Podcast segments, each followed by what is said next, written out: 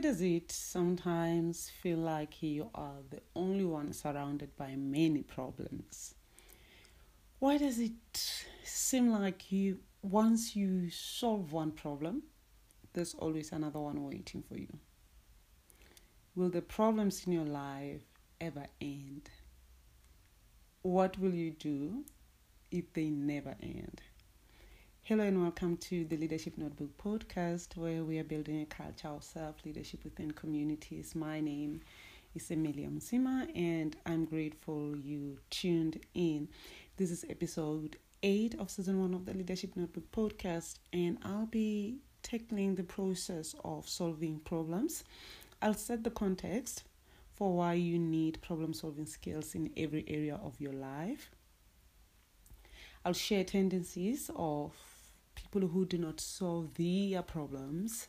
I will outline the problem-solving process and share a problem-solving technique I've been using before I even knew it existed. Don't forget your inputs, comments, and reviews about this episode are welcome at leadership notebook twenty twenty at gmail dot com. And don't forget to subscribe. Leave a comment if you can, please, and also read this episode. Okay, so one of the undeniable attributes of people who practice self-leadership is their ability to solve their problems. I believe every problem has a solution, though the solution may not be easily identified or accessible. An effort to find that solution can bear results. We often see problem solving as a skill we need for the workplace or business environment. But I would like to argue that you need the problem solving skill for every area of your life. And you need to apply problem solving techniques when you work on these problems in every area of your life. Allowing your problem solving skills to lie dormant when it comes to private life leads to skewed success. And by skewed success, I mean when we are only successful in solving workplace problems, but terrible in dealing with personal life problems. I mean, we become great managers and become great C E Os, but bad husbands and bad friends, bad wives, or bad parents. We have skills that are making companies thousands and thousands of rands in profit every year. But these skills do not benefit our private lives. I'll give you an example. We don't scream at people in the office or in the workplace when they make mistakes. But when we get home, we scream at our loved ones when they make mistakes. And this is what I mean by skewed success. So on that note, I just want to say this. Parent-child relationship needs problem-solving skills. Husband-wife relationship, girlfriend-boyfriend relationship needs problem-solving uh, um, skills. Business partnerships, workplace relationships, sibling uh, relationships, or church relationships, they need problem-solving skills. Your friendships need problem-solving skills. Your relationship with money and wealth and material things needs problem-solving skills. Oh, and your relationship with yourself needs problem-solving skills. Yes, I just had to throw that one in there. So let's move on to the what I think are the tendencies that I picked up from people who do not employ problem-solving skills in their lives. One, they blame other people. And by other people, I mean parents, friends, colleagues, or fellow church members. This is where you would hear someone say, if my mother was educated, I would have gone far in life. Or if my father loved me, I would be a better man. Or something like, I would rather be alone because friends cannot be trusted. You know, people who have a natural default to blaming others always find fault with people around them, and they can be quite cynical, unfortunately. The other thing, or the other tendency of people who do not employ problem-solving skills, is that they blame social institution, and by the by social institution, I mean government, the church, or the community they come from, you know. I mean, I've heard people say something like, yeah, I am like this, or I think like this, or I do this because of the church I grew up in. But the challenge is, if you can take people who grew up with the person at the same time in the same church that they, you know, that the person is referring to, you'll find that the their outcomes were different, and so this renders this this finger pointing actually invalid, because someone got different results from the same environment where you got different results. So blaming social institution does not um, help, you know, in many cases. And the third one, which I think is interesting, is that people blame the unseen world when they do not want to apply problem-solving skills. By the unseen world, I mean things such as witchcraft, or others can blame Satan, or others can blame God. Now, I'm not saying witchcraft does not exist. I am not saying Satan does not exist, and I am definitely not saying God does not exist. What I am saying is, have you ever thought about the fact that the problem you are facing could be nothing compared to what someone else is facing, and also that the problem could just be waiting for you to take a moment and think rather than pointing fingers? Blaming, you know, blaming other people particularly comes so easy uh, to us, you know, so much so that we even end up blaming people for our success. I mean, I would see a tweet where someone says something like, yeah, my aunts and neighbors used to laugh at us because we were poor. You know, now look at us. We are so successful. We are educated. We bought houses and cars. Glory to God. Or Karma said no, or something like that. You know, people will say stuff like that. I mean, instead of enjoying your success in peace, you are blaming people. Unless you really have hard evidence that people hated you or they didn't want to, you know, want you to be successful or anything like that, there's no need for you to mention this when you succeed, because it's like you're trying to validate your success, and that is not really necessary. Everybody is destined for some form of success. And I say some form of success because you define your own success. The measure of your success may not be the same measure of my um, of my success, because we were not destined for the same things. You know, we we we were not uh, destined for the same future. So we go through different challenges to get to our form of success. But if we hold on a bit longer, we might actually get there. So no need to validate your achievement. By the way, that was just a side note. Okay, now let's look into what is involved in the process of solving a problem. In simple words, problem solving is a process or act of finding a solution to a problem. And this process involves identifying the real problem and its causes, finding solutions, and implementing the solution. So I said identifying the real problem, you know, and the reason why I say real problem is because we live in a world where everything is generalized and blanketed into big umbrella terms that reduce us to victims. And I'm just going to give an example. We think our problems are our friends, but our problems are actually the way we choose friends. So it's so easy to say, yeah, my friends are problematic. But if we look deep down, we might find that it's not those people who are problematic, it's the way you choose your friends. We think our problems is lack of money or lower salary, but our problem could actually be our attitude towards money. Or we might think people are the problem, but we might actually be the problem because we don't want to take responsibilities for our actions. So I can go on and on to show you how skewed our approach can be in evaluating our problems. So when it comes to this um, idea of always... Um, putting umbrella terms to our problems. I'll give you an example. Um, let's say the problem of joblessness or unemployment. Unemployment. You are unemployed currently, you know.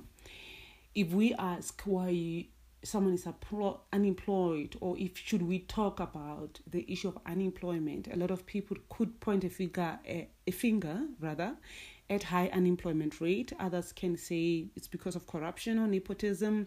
Others can blame racism. Others can say it's lack of experience, lack of qualifications, while others say lack of funding to go to school. Others can blame witchcraft. Those who don't believe in, in witchcraft, they can even say it's bad luck. Others can say God is not answering their prayers or God is punishing them. So all of the above reasons for your joblessness or the problem that causes, you know, unemployment or joblessness sound about right. And we can sit with you and throw a pity party, squeeze you and give you warm hugs and, you know, maybe share a prayer. But the problem with this approach of identifying a problem is that it is a blanket approach. It is generalized. It is predictable. And it does not provide room for finding solutions. So if you remember in one of the previous episodes, I said that I like asking myself questions. So I like confronting my thoughts, my feelings and emotions, and I don't take my feelings and emotions at face value. So there is this problem solving technique uh, that is called the five whys. And this is the problem solving technique that I said in the intro of this podcast that I've actually been using without even knowing that it, you know, there's formally a problem solving technique like that where you ask questions, you know. So this one is called the five whys, as in five W-Y, I mean W H Y S. So this technique is used to analyze the root cause of a problem by repeatedly asking why a problem exists. And I want to, us to use it in trying to tackle this issue of finding a real problem. So like I said, I gave you examples of, you know, the kind of response that you can give in relation to Uh, problems surrounding unemployment. But if we dig deeper, we might find that your problem specifically to you, it is something different. So let's try this uh, problem solving technique, the five whys. So you are unemployed. So the first question we would ask you, why are you imp- unemployed? And the answer can be something like, I don't have a qualification. Remember, I said it can be many things. It can be, you can blame nepotism, and this falls under social institution. You can blame racism, or you can blame lack of experience. You can blame witchcraft, or a whole lot of things. So for the sake of this exercise, we are going to choose qualification. I don't have qualification. There's no, the second question can be, why don't you have a qualification? Your answer could be, remember, could be, I didn't go to varsity after passing matric. Then the third question would be, why didn't you go to varsity after passing matric? Your answer could be, I didn't have money. Then the fourth question would be, in response to I didn't have money, would be, why didn't you find ways of making money? Because I didn't think it was possible to make money to go to to university. That's a possible answer. And then the follow-up question, which is the fifth question, could say, why didn't you think it was possible to make money to go to university? And your answer can be something like, I've never seen anybody do it, or I didn't know it existed, or I didn't know how to do it. So now, after the fifth uh, why, as an analyst uh, of this problem and employing this five whys problem solving technique, I can deduct that the problem for this particular unemployed person is lack of knowledge. So it's easy to say your problem is joblessness, but when you look at it and based on the responses you provided to the five whys, I deduct that the problem is lack of knowledge. Now, just as a side, I just want to bring this to your attention. I'll come back to this, but I would like to bring this to your attention.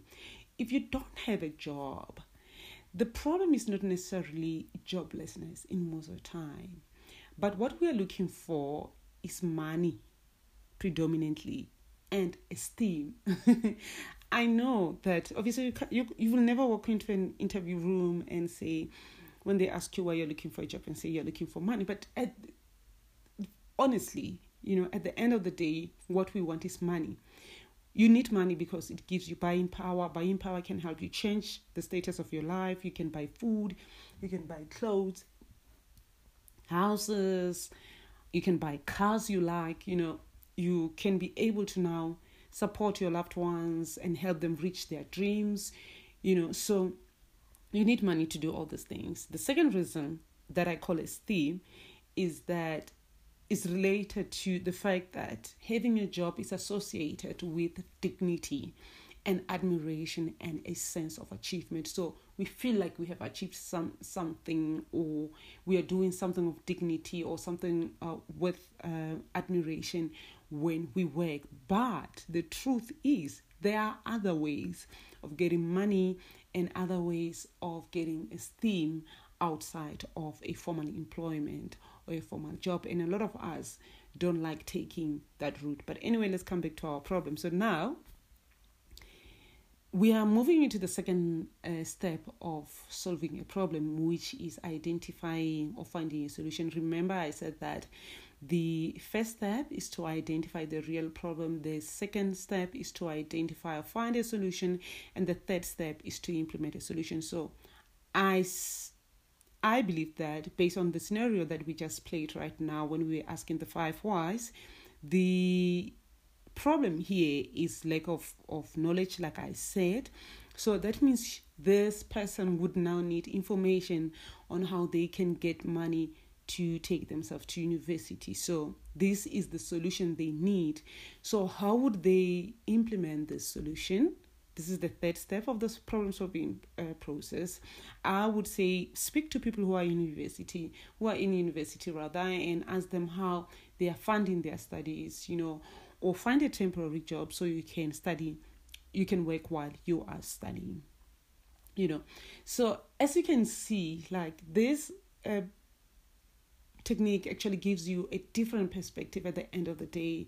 Uh, once you have done it, you know, you begin to, to see your issue or your problem in a different light, and can actually provide a lot of, of, of information that can help you to solve whatever problem that you might be experiencing. You can do this with anything. I mean, you, you even now, you can just take your journal and write down, what is your current problem? Is it debt?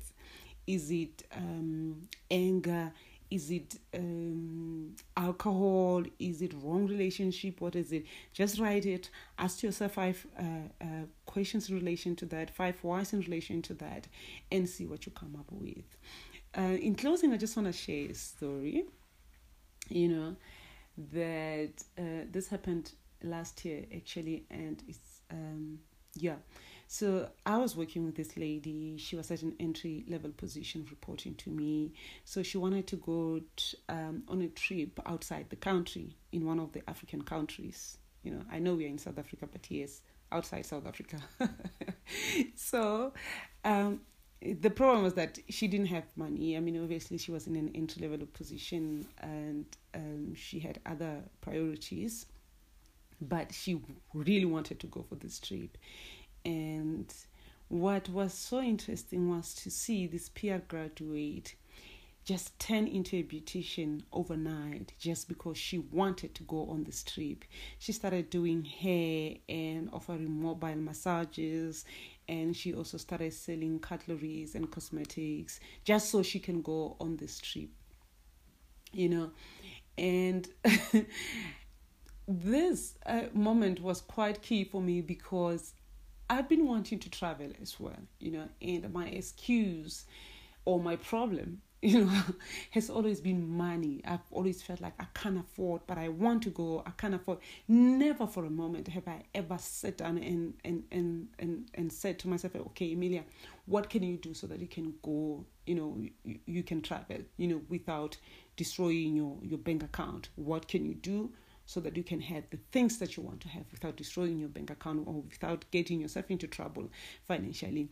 But So, but this person, instead of thinking the way I was thinking, you know, of just saying, I don't have, she decided to find a solution. So uh, let me just say that at the end of the day, she went where she wanted to go, and she had the experience of her, of her, of her life. So what was interesting to me was that as soon as she started doing something about this trip, as soon as she started doing this mobile massages and, and doing hair, you know, and selling stuff, Um, she started to attract people who wanted to sponsor her for the trip as well. And so what I have learned through this process was that money attracts money. Effort attracts progress.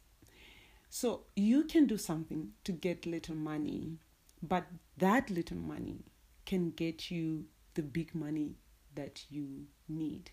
So it is worth it to just take a moment, think about your problem, and try to find a practical solution to your problem. My email is leadership notebook twenty twenty at gmail dot com, and I want to hear your story. What techniques do you apply to solve your problems? Until next time, bye, and thank you for listening.